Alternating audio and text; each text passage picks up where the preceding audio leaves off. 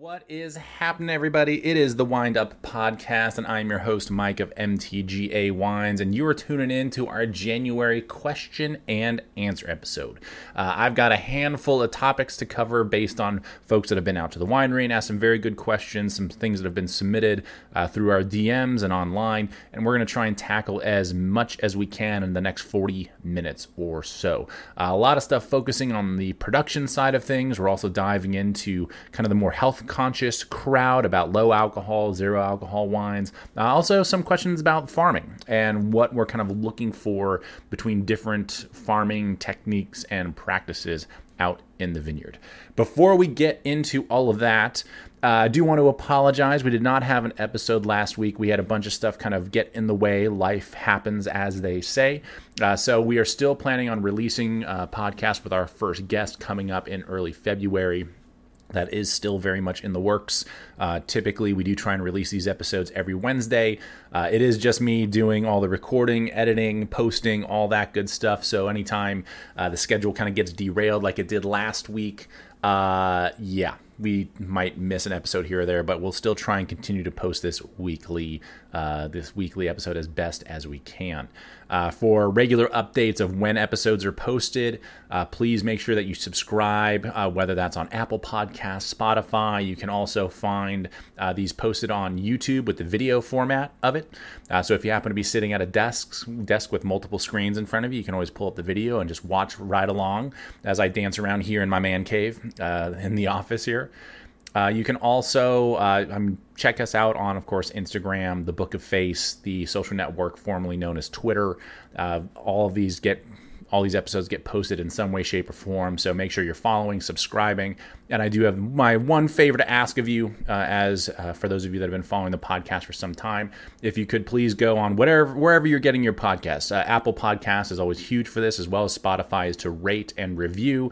Uh, just in a quick, you know, star rating like all of these apps ask us to do, uh, or writing just a quick review uh, would be fantastic. It's a huge help to help kind of broaden the horizon and get this podcast in front of more people. So that is my shameless self promotion and plug uh, as we get into this episode. So uh, for all of you that have been listening, uh, thank you all so much. It's very much appreciated. Uh, very excited to continue doing this into this new year and tackling some of these topics with you. Now, without any further ado, let's get into some of these topics, shall we? Uh, we have a few that I'm going to kind of combine together because they are a lot of questions kind of surrounding what's going on in the cellar right now. Uh, there have been a couple mentions of this being our slower season in the last couple episodes, uh, also on many of our you know social media posts, and I want to kind of dive into what that means, what we're looking for, and all that good stuff. So I'm going to combine uh, these first couple of questions here, but I'll go ahead and lay them out for you. Uh, by the way, if you are interested in a particular topic in the description down below, uh, you can always see the timestamps of where we talk about certain things. So you can fast forward, rewind, and really dive into some of the stuff that you are most interested in. So be sure to take a look at that as well. Uh, also, any resources that we post in terms of topics, uh, external links, things of that nature that are just great references for myself, but also for you if you're really looking to geek out and get into this world of wine and hospitality a little bit more, those will all be in the description as well. All right. Uh, these first three questions the first one being, what is the main focus of this slow season in the cellar? Number two, when barrel tasting young wines, what are the main things you are looking for? And number three, what is going on in your barrels right now? All fantastic questions in terms of, you know, what are we doing this time of year? We all know that harvest is long gone. Uh, our wines have been in barrel, they're aging. You know, we're getting ready for maybe our first bottling run of the new year coming up in the next month, a month and a half or so.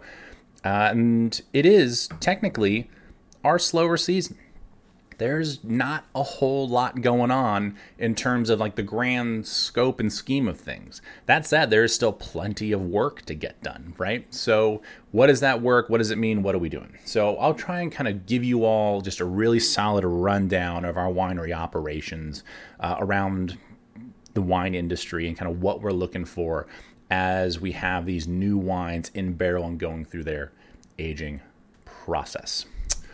Oh, I feel like I'm talking really fast today. I had to like take a deep breath right there. You ever do that? It's it's the oh, like you you're excited to talk about something and you just like go head first into it and then you forget to breathe partway through and you're like, oh man, I need to take a breath. So we're gonna do that real quick. Oh, that's better. All right, cool. Let's get into it now. During this slow season, uh, we'll kind of combine like what's what we're looking for in these young wines right now, along with you know what's going on in these barrels. Now, very typically, you know what's going on in these barrels is not a lot. I mean, there could be a lot. Hopefully, it's not a lot because you want things to kind of slow down in these wines to be into their aging process at this time. Every once in a while, and this actually happened uh, for quite a few of us last year, is we had some stuck fermentations, things that didn't finish their primary fermentation. Uh, we had some barrels and lots that didn't go through their malolactic conversion uh, which is converting that malic acid into lactic acid to soften up the acid profile in our wines. This happens in all of our red wines, and for some white wines, it's more of an optional thing for them. Uh, and last year, this time of year, there was still a lot of action in the cellar. A lot of these processes were still happening. There were a couple of barrels that we needed to restart the fermentation process with because they didn't finish. They were still sweet. uh, they were they were mostly done with their fermentation process, but didn't quite get across the finish line.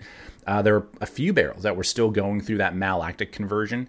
Realistically, it wasn't until like the end of February, even beginning of March, that we had kind of everything put to bed and done, which is I'm not going to say unprecedented. It's a, maybe a little strange. It's kind of a hassle, but it's not really that big of a deal.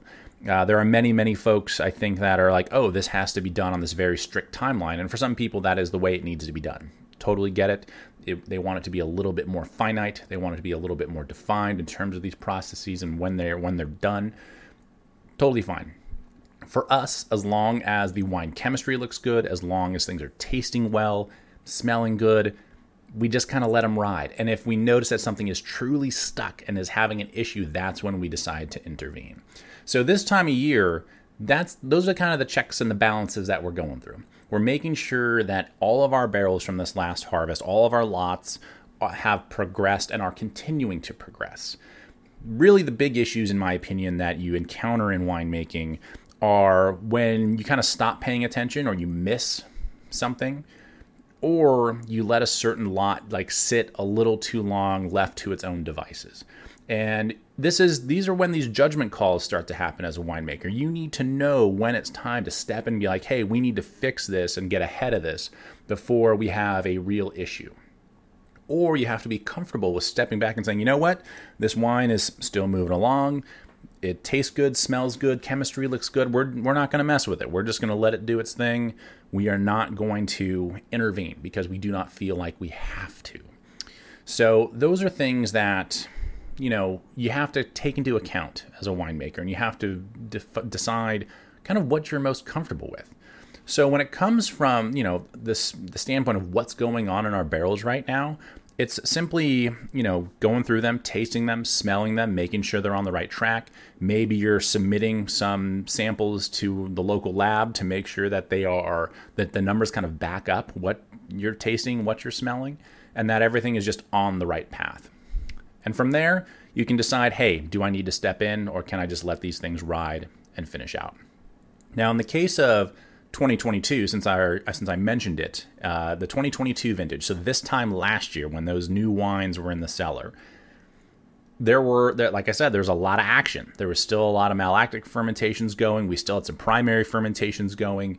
It was a little wonky, and we had to really start hustling to be like, all right, we need to make sure this stuff finishes up because we don't want there to be any issues. So we did start to intervene a lot more last year in terms of uh, for like the malolactic conversion, if those weren't really going through, uh, typically they do on our property. They just kind of naturally happen. We don't really ever have to worry about it, which is really nice. Uh, again, we can test for that just to double check our work. Uh, but they were kind of just not happening last year. So we needed to. There's you can do just like a little uh, the the component. It's actually a little bacteria that does that conversion for you. You can actually add that. It's like adding yeast to get that fermentation process going, uh, and that can help tackle that process for you. Uh, for like the fermentations that were stuck, there you still have these wines that are a little too sweet. They have a decent amount of sugar left in them. that means we have to slowly but surely restart those fermentations using a yeast strain that is very resistant to alcohol because alcohol, you know, in certain quantities will really inhibit those fermentations from happening. So you have to add a certain level of nutrients to make sure that that yeast is healthy and ready to go and then you have to slowly but surely kind of meter the wine into that to make sure that that fermentation actually takes hold and gets going again. Uh, it's just a lot of work, and that is what we were doing a lot of last year. The great thing about going through all those trials and tribulations of the 2022 vintage and into last winter is that the wines are fantastic. They're tasting amazing now because we put in a bunch of work to make sure they got to where they needed to go. So that's what was going on in the barrels last year. It was just a complete like whew, it was kind of a war zone. It's like we got to do some triage in here to make sure that these wines actually get to where we need them to be to produce the wines that people want to consume. And this is something that I've talked with about, you know, with many of my friends and colleagues. They're like, man, this 2023 vintage this year, what's going on like right now as I'm speaking, is like a cakewalk. Everything is just so like everything's finishing up, everything tastes great, everything smells great. We are just trucking along. We are having the best time right now because there's just a lot less work to do than, you know, when compared to last year when it was like, oh my gosh, we got to fix all this stuff and make sure it gets to where we need it to go. Um, it's it's very strange, but this is really these are really the ebbs and flows of winemaking.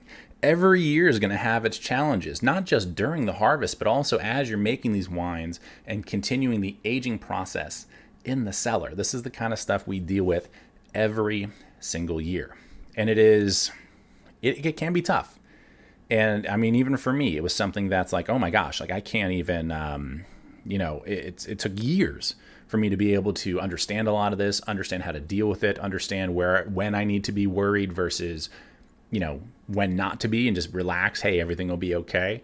But you know, without these challenges and trials and tribulations, you don't get any better at what you do. So that's really the mentality that we take when we have a year like you know last winter when we're all kind of doing a little bit of triage in the cellar because when we get to a year like this where everything is just amazing and cruising along we appreciate it a lot we really really do so we talked a lot about the 22 vintage what's really going on right now with our 2023s is just like i said they're cruising along. They're beautiful. Uh, we've done some of our lab tests on them just to make sure, again, to kind of double check our work to make sure that the numbers kind of line up with what we're tasting, what we're smelling. And they're in a beautiful spot. The next big order of business is going to be our rackings, uh, actually starting this weekend in just a couple of days. We are going to be racking all of our 2023s to make sure that we're removing any heavy sediment, uh, the heavy lees that builds up at the bottom of the barrels. Those are the old uh, yeast cells, bits and pieces of grape skins and seeds and things. Uh, just sediment that builds up throughout that this first few months of the winemaking process. We want to get that out of there. Uh, for us in particular, some folks will leave it in there as long as it's tasting good. Totally a subjective, stylistic thing uh, that you can consider. Uh, but for us, we want to get it out of there. So we're going to be doing that over the next weekend probably into next week as well.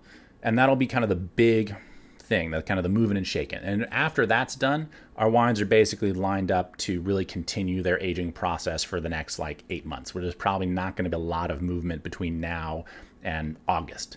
Uh, we'll come back through and taste them every once in a while. If we need to rack something again based on how it's tasting, how it's smelling, uh, based on any number of factors, we'll be like, all right, we'll go ahead and pull these barrels, take care of that, or maybe we'll do all of them. This is where it becomes a little bit more subjective for us, and we just try and act based on what the wine needs. So, what we're doing right now is, and this is really the main focus of the slow season, is just really lining up the rest of the year so that we can knock it down. That when it comes time for bottling runs, we have our, our first bottling runs at the beginning of March, our second one's in August, and the harvest is right after that. Uh, we're going to be on the road a lot this springtime. We have a lot of other things going on outside of the cellar. So we want to make sure that everything in that cave is lined up, ready to go, because we just want peace of mind. We just want it to be doing its thing. And that is the main focus for this slow season is making sure that if everything is off and on the right track, that it stays on it.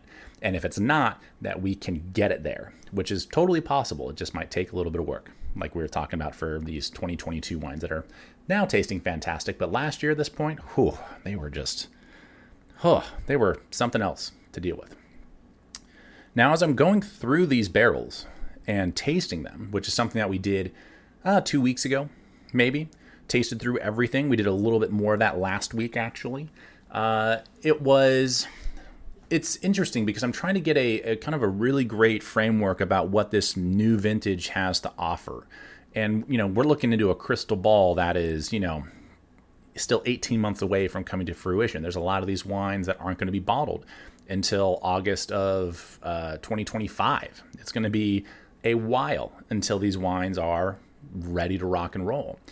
So, what we're really looking for, and the main thing I'm looking for right now, are are there any issues? Whenever I'm going through a barrel tasting, the first thing I'm thinking of, it's not how good the wine is, it's not the fruit characteristics, it's not the tannins, it's are there any problems that need to be addressed? That is my A number one thing. In fact, anytime I open a bottle of wine, that is the first thing I'm looking for is are there any issues? Because if there are, I want to know if I can identify them and fix them. And if I can't, then you know we got to figure out next steps from there. Uh, luckily enough, I mean, if you're again, if you're remotely good at what you do as a winemaker and you're paying attention to the wines you have in your cellar, typically there are very few major issues that you cannot remedy. It's a little different once a wine is bottled up. You know, issues can happen when things get bottled uh, and you know come down the pipeline. We can talk about that in another episode. Actually, there's a big learning experience that I went through a couple years ago with something like that. Uh, but typically, right now, it's just check, double checking your work. It's simply making sure that the judgment calls you made during harvest, that your barrel selections, the lots that you're setting aside for certain wines are going the way they want to go. Even right now, in my little like black moleskin notebook that I have, and I know a lot of folks will do this. They have a notebook, or whether or they're doing it on an iPad or whatever. They are just keeping notes on where these lots are, how they're tasting, you know, which barrels they kind of want to push which direction. Like, hey, maybe this one's better for our red blend. This one's a little better for our Cabernet. This is a little better for Merlot. This is a little bit better for this reserve wine. Whatever. It's this is where we kind of do preliminary checks of like where are these barrels going? What do we want to cut from the herd to bottle on its own or blend into a special wine? Whatever the case may be. We know full well that it's going to be months before we have to make that final call but it makes our life a lot easier if we have it somewhat organized right now because we can say, hey, this is a wine that is going to age for 30 months in barrel. Are these barrels that we're setting aside for that still at that level, or do we have to make a cut somewhere? Something that I'll be doing actually uh, this next week with a few wines uh, that are in the cellar. Uh, there's stuff that's like, hey, we're bottling this in a month. Is this ready to rock and roll? or do we need to make some final tweaks and kind of polish this wine a little bit through blending, uh, through filtering maybe to make sure that it is where it needs to be? You know, there's a lot of lot of things that we are that we're looking for. Even when we're barrel tasting this early on in the process, we want to make sure that again things are just lined up to knock it down. That way, as we get closer and closer to bottling and we get closer to harvest, when our focus is going to be pull in another direction, that we know these wines that we've been working on are solid and we don't have to worry about them. So that it's that's a very long-winded answer for those first few questions. Uh, but hopefully really give you some insight into the things that we're considering, some of the challenges that we have this time of year, um, and you know what kind of a tough vintage like 2022 you know how that impacts us during this winter season the extra work we have to do versus a year like 2023 where like all right well cool i guess i'll sit here have my cup of coffee and i'll see the cellar this weekend we'll get some work done. Hmm. All right. So let's dive into the next topic shall we? And actually this is a pretty good transition uh, because we talked a little bit about bottling and kind of final polishing on certain wines and things of that nature. And uh, I'll take you through a bit of my thought process on this next question. Um, it's been a while since I've worked for other folks, uh, so I can, you know, kind of give you an idea of what goes on in other cellars, but I'm not going to try and, you know, assume that I know exactly what's happening here. But I can at least, you know, explain it to the best of my ability in terms of, you know, how we make our wines. Uh, question number four uh, before bottling, how late can you make adjustments to a wine? Now, this is actually something I've made adjustments to a wine literally the night before bottling. Uh, so we're talking like 12 hours, right? I don't recommend doing that. It's a lot nicer and you have a lot more peace of mind when all your wines are like in tank or in barrel and like just ready to go that way because bottling is such a hassle as it is. Uh, some of you probably listened to my you know bottling episode from last year. It is just oh, there's so many moving parts, and no matter how good you are at planning and logistics, it's still just a nightmare. Every single time, bottling is just a hot mess. So you really want to be prepared leading up into a bottling run to make sure that your wine is just ready to go. So for this purpose, I'm going to ignore like the glass bottles, your labels, your corks, kind of all the other like dry goods that aren't wine, just the other stuff we need to execute that bottling run. For the wine itself, this is typically typically my thought process number one, we've already actually for our March bottling run. This is a great time to talk about this because this is what I'm doing right now as we're planning for our first bottling run of the year. And I would say that many, many winemakers kind of follow the same rough schedule. Some might start a little bit ahead of time. Some might push it back a little further, a little closer to bottling. But this is typically kind of the general, you know, rigmarole or modus operandi or whatever. Insert buzzword of operations here on how we get ready for a bottling run. So typically, once we're one month away from a bottling run, I'm probably sitting down and doing a pretty intense blending session. I'm going to sit down, I'm going to pull samples from every barrel uh, from the lots that we've decided to bottle that are meant to go into that. In this case, we have 8, 9, 10, 11, 12, 13 different lots that we're working with. That sounds right. Might be a little more than that, but let's just stick with lucky number 13 for now. So we have 13 different lots that we're working with. I'll sit down in the cellar with a couple of beakers, some graduated cylinders. I'll taste through all those lots to kind of get a good idea for where they're at and what I'm liking about them. And from there, I'll start blending. I'll decide, all right, let's do, and I typically start with recreating last year's blend. I have that as kind of the control group to make sure that we are, you know, making sure our wines are consistent year in and year out. They're not going to be identical, but they're at least going to be consistent. But I need that sounding board to make sure I'm on the right path for sure. So I'll recreate that and I'll decide, all right, this blend, you know, needs a little of this, a little of that. Whatever it is, whether maybe the structure is a little too intense, maybe the fruit characteristics don't pop enough, maybe the aromas don't jump out of the glass the right way, maybe the oak program's a little too heavy or a little too soft, depending on what we're trying to do. And that's when I start tinkering. So we've tasted through all those individual lots on their own. I know, all right, this one's the oakier one, this one's the more intense one, this one's the fruitier one, so on and so forth. I know kind of where those break down. And then based on kind of what that first initial blend is like, I'm like, okay, this was in essence, you know, this one really oaky barrel is one this really structured barrel is this really fruity barrel and out of those three let's go ahead it was a little too oaky so let's back that one off a little bit and really focus on the other two as like the base wine so you just reduce the volume here and there or you increase it if you need a little bit more of that characteristic and this is when i'm relying on that little black moleskin notebook that i mentioned is i've gone through i've made all my notes on these lots so I can say, all right, this wine needs a little bit of X or a little bit of Y or a little bit of Z. And I can pull from my spice rack of different wines that I have in the cellar that are set aside for this bottling run and say, all right, this is going to be what we're going to be using for these wines specifically. And then I can adjust the volumes therein. Now, I would love, let's say we had, as a hypothetical, let's say we have, you know, six barrels of Merlot in the cellar. We're bottling our Napa Valley Merlot. It's 100% Merlot. Let's just use all six, pile them in, Use it, use it, use it all. Sometimes that doesn't work. Actually, a lot of times it doesn't work because there's going to be a certain barrel in there that maybe is just a little too intense or maybe a little too fruity, and it affects the final blend just a little too much, and it's not nearly as consistent and relatable to the prior vintage. So there's something you got to pull back. You know, we those are definitely blends that I try to do every year just kind of for fun. It's like, hey, if this tastes really, really good using just everything that we have in the cellar, awesome, let's go for it. But that is very much a rough draft. It's kind of that shot across the bow, like, all right, is this really good? If yes, then how can we make it better?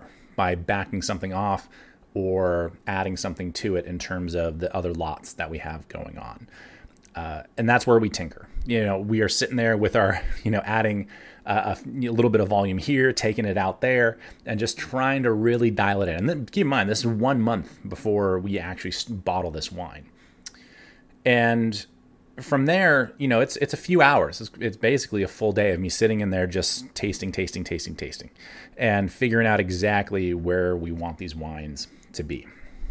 At that point, uh, we'll bring home uh, some samples. I'll let the HBIC herself taste through them to make sure that she approves. Always good to have a second opinion or have someone just kind of, you know, make sure that you're on the right track. Because it can't this has happened to me plenty of times where i've sat in a blending session. I thought i've created something really really great. I take it home and someone else tries and like ooh it's got this like edge right here that maybe i didn't even notice. You know as as good as i like to think i am in this industry there are some you still kind of can get lost and not see the forest through the trees every once in a while. So it is always nice to have someone else kind of double check your work and you know i'll bring home a handful of blends for each wine be like all right you like a b c or of this wine? Or how about d e f of this wine? And that way we can make you know really really dial in exactly what we're doing. So we do all that about a month ahead of time. That way when we get closer to the bottling run hopefully there's a lot less that we need to do to prepare those wines for bottling.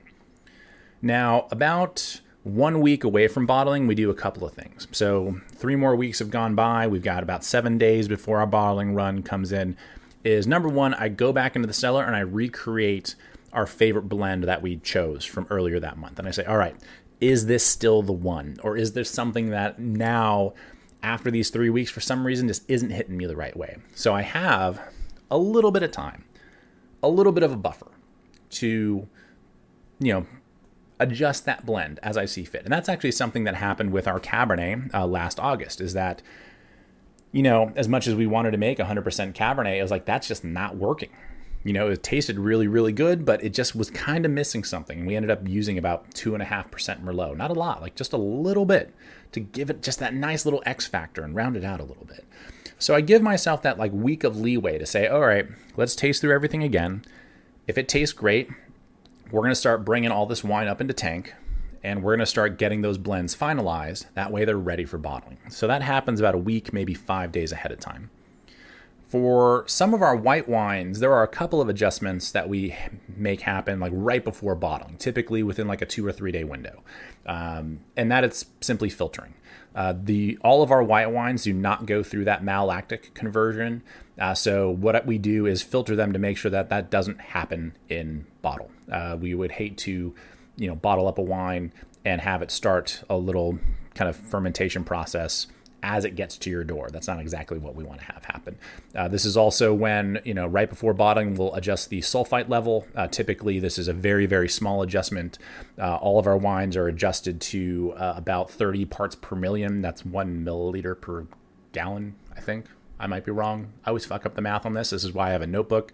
College chemistry was not my strong suit. Uh, I have a whole notebook full of conversions, how to do things, and operations. Uh, but it's really a low dose just to make sure that the wine is preserved, stable, and not going to have any issues in the near future. Uh, we really want to make sure that it's very, very stable. And as many of you know, I've talked a whole lot about sulfites on this show already, uh, but they are the least of your worries when it comes to some of the additives and things uh, in wine and winemaking, in my professional opinion. Uh, so, you know, leading into, you know, a day before, there are a couple more processes that our wines will go through between like filtering, maybe a sulfite adjustment.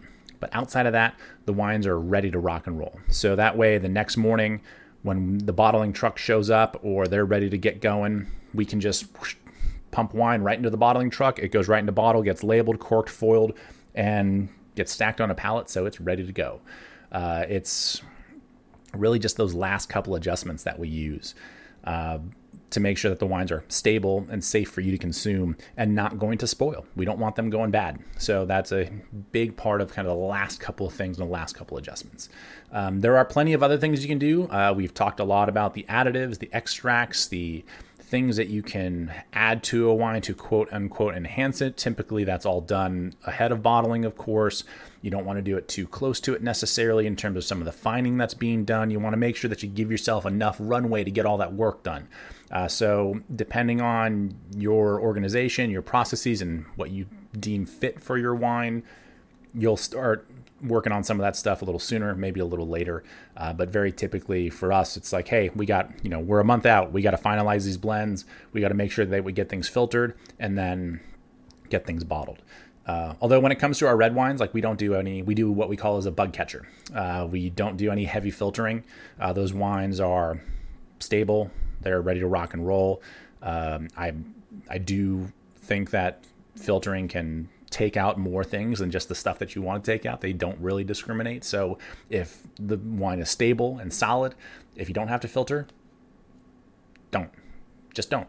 Uh, it's a little different if you're a little bit of a bigger brand, you're more commercial, and you have your wine in restaurants and retail shops all around the world. You probably want to make sure those things are shelf stable, uh, which requires a little bit more work in terms of like filtering and fining and things every once in a while. But them is the ropes. You kind of got to pick your pick your battles when it comes to you know your pre-bottling operations. Uh, so yeah, there, there's I mean you can make adjustments to your wine. I mean the day before in some situations, depending on what you're trying to do.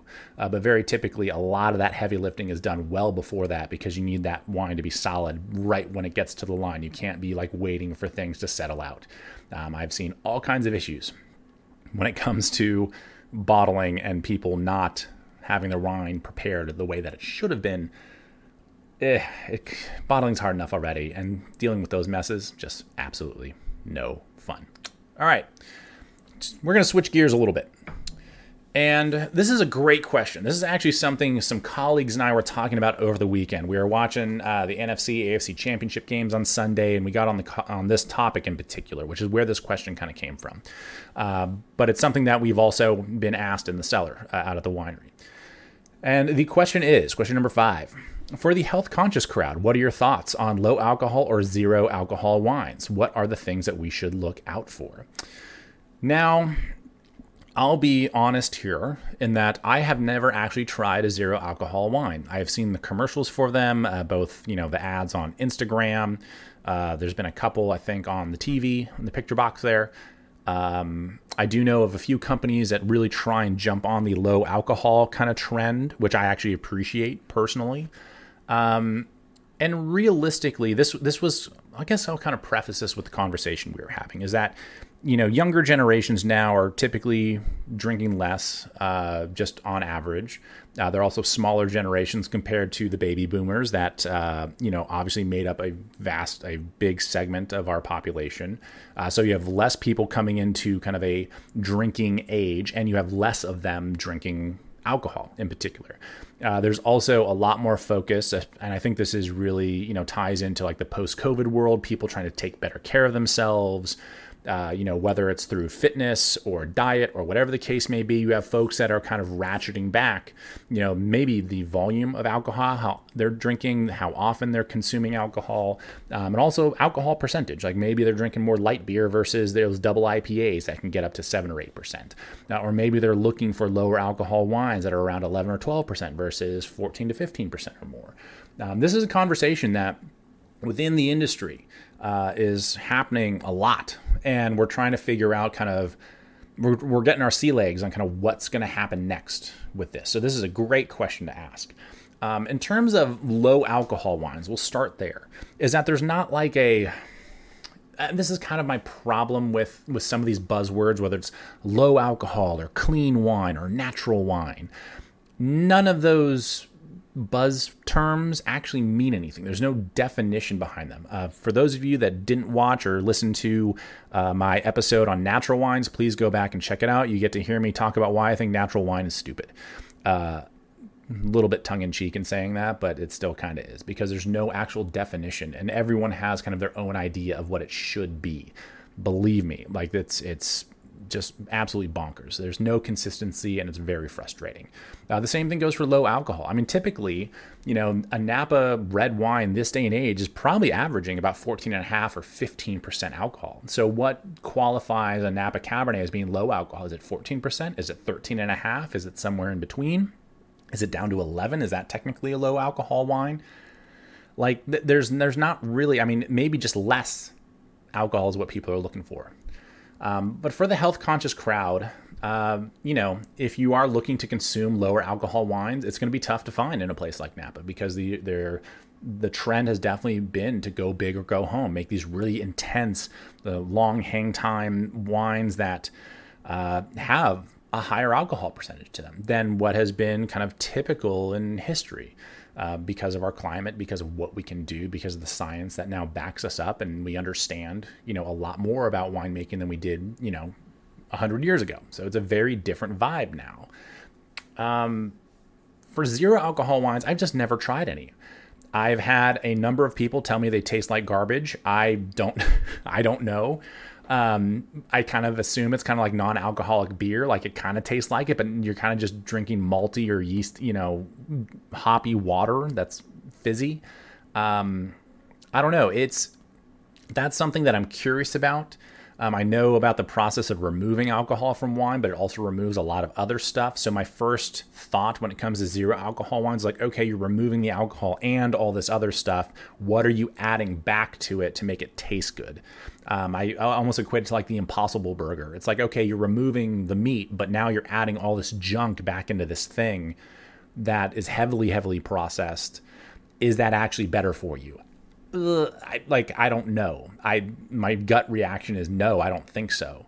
Uh, but you know, I'm I have not uh, done a scientific study or anything on it, so don't just don't take my word for it. Do your research, I suppose.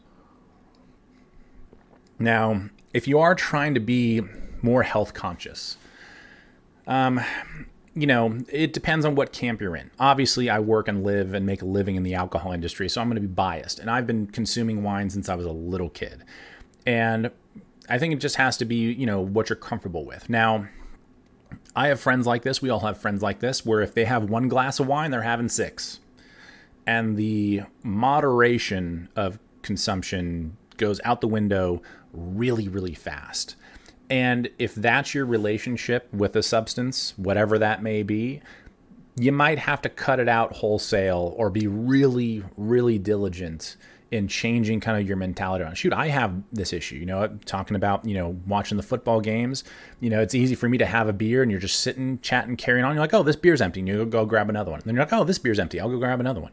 And all of a sudden you've you know within a half you've had three or four and you're like oh okay i'm feeling it a little bit. And you just you're just chatting carrying on. You're not like actively keeping track necessarily but then you start to feel that buzz kick and you're like oh wow what i've been getting after it a little more than i thought i was. Um, so, you know, if you're trying to be a little bit more health conscious, I mean, maybe it's just understanding your relationship with with alcohol and what you what you feel like. If you're hungover on a regular basis, that's not a good thing, right? You know, it's it's okay to enjoy wine in moderation and have a glass. Um, it can be tough because if you're opening a 750, you know, a full bottle of wine, you don't want it to go bad. You don't want to dump three quarters of it or half of it down the drain if you have a couple glasses over a couple nights. Uh, it's where something like the Coravin comes in handy, where you're, you know, removing some wine and kind of metering it out over the course of a week or two or three, rather than tapping into a, excuse me, full bottle. Uh, that can be a really great device. They're a little expensive, but worth it if you're trying to really watch what you're consuming. Um, I mean, as far as the things you should look for, though, when it comes to being health conscious, I mean, I think the number one thing is just knowing the producer. You know, I've I talk a lot of trash about things that are heavily processed, overly produced, with how, especially with a lot of sugar in them. Um, sugar is kind of the bane of a lot of our existences, I think, and it needs to be something that we all are very conscious, con- conscientious, conscious of. Did I say that? Am I saying that dumb? Conscious of, conscious of, right? That's how you say that. Conscious of. Sugar is something that you should be conscious of in terms of your intake. And wines, typically ones that are produced at a large scale, have probably more sugar in them than you would ever imagine. Uh, you know, the low calorie wines that are advertised out there typically have two grams of sugar per serving, which means you got at least eight, maybe 10 grams of sugar per bottle in there. Um, you know, what does that mean, you know, for you and, and your health and, and everything? Um, I don't know. This is a big, I don't know. This is a big issue that the wine industry is going to have to kind of deal with as time goes on. I mean, it's something that I think for us, you know, we try and produce wines that are a little bit more typical of Napa, that are in that you know 14% alcohol range, maybe up to 15% in some years. We also have a few wines that are you know 14% and below. You know, we have a couple of wines that are in the 11% range. Uh, under the Blair Payton label, you know, that the HBIC is putting together. So we're trying to create kind of options for folks. Uh, because you know I don't think you know, and some of it's just like, hey, I want to be able to crush a beautiful bottle of rosé, you know, with some friends, and not have to worry about it being you know 14% alcohol and getting a little too buzzed by the pool. Uh, we just want something kind of nice and refreshing to take the edge off. I don't know. It's this is going to be an interesting question. I don't know if I'm going to even be able to answer it uh, all that well. Um, you know, if you find a low alcohol wine, whatever that means to you, because again, there's no legal definition to it, but maybe it's that sub 14 range or maybe below 13% and you love it, more power to you. Um, if you happen to find a zero alcohol wine, something that's alcohol free that tastes really, really well, more power to you. Um, you know, at this stage, it's there's not a one size fits all when it comes to health and wellness. Like you're going to have to do what works best for you and not really let anyone tell you different. All of our bodies, and, and you know, whether we're deficient in certain nutrients or over consuming on certain things, it's going to be completely different from one person to the next. So this is maybe a little too subjective for me to just say, hey, like this is what you should be looking out for. Uh, but the one thing I can say, you know, honestly, is that if you're eating on a regular basis things that are heavily, heavily processed with a lot of sugar in them, that's probably those two things are probably pretty bad. And you should probably start to wean yourself off that. The addiction to sugar is no joke. Uh, believe me been there worked through it. This is why i don't drink soda at all. It's why i don't eat candy bars hardly at all. I do make an exception around halloween because damn it i do love a kit kat. Um, you know and then every once in a while i'll have like a bag of hot cheetos or something but I try to avoid as much stuff. I, it's not a daily thing. It's not even a weekly thing. Maybe it's a once a, once a month or every other month kind of thing. Because I knew know full well that for me, I feel gross after consuming those things. There are certain wines that I avoid because I'm like I know that this wine does not make me feel good after consuming it. Uh, that that's even something that I consider when it comes to buying wine and consuming wine. There's someone has opened up a certain bottle of wine at their house or they brought it over to our place. I won't touch it. I'll stick to having a Coors Banquet beer if I have to, uh, because I know that that wine's going to make me feel terrible. You know, if I have even a glass or two of it. Um, so you have to be kind of in tune. So for the health conscious crowd, I think you all are already on that track. You kind of under, have a really great understanding of what affects your body, and I think for everybody, this is something that we should be doing just whether it's wine whether it's what you're eating uh, on a regular basis the, the, the treats that we give ourselves. I had a couple like i had three salted caramels last night from trader joe's and they're so good. Oh they're so good. Did i feel great afterwards? Mm-mm. i could feel the heart racing a little bit more. Couldn't quite you know i actually fell asleep pretty quickly surprisingly enough. Uh, but typically if that's the case yeah i'm, yeah, I'm just going to be up for another hour or so as this sugar's like just pulsing through my body. And I know that's how I feel if I eat a bunch of sweets like right before bed, um, which is crazy because I'll ha- easily have a cup of coffee before I go to sleep and just be out. Uh, but sugar, oh, that does it for me, no doubt. Um, I don't know if that answer helped at all.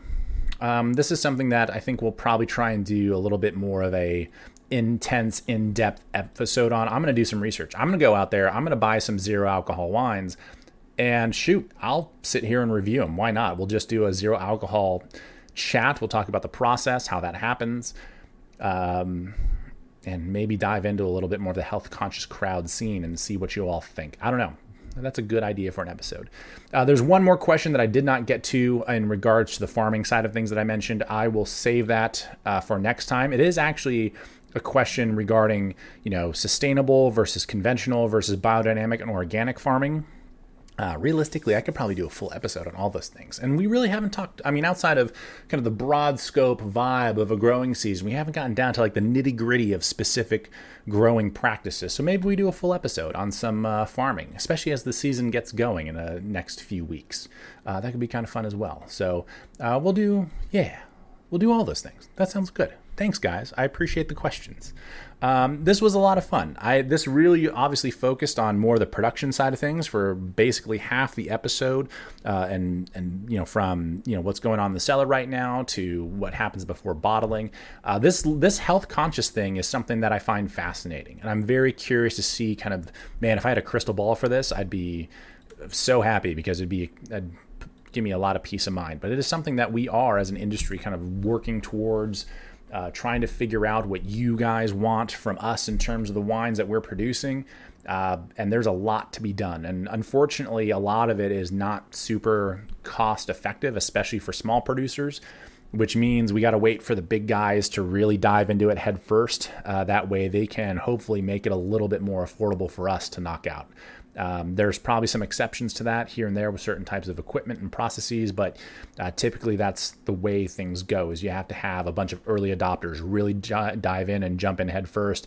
That way, the bulk of the market can follow it uh, as, a trend. So uh, I'm very curious to see how that shakes out but yeah, um, be sure to check out my episode on natural wine. Uh, we posted it up last spring, I think it was.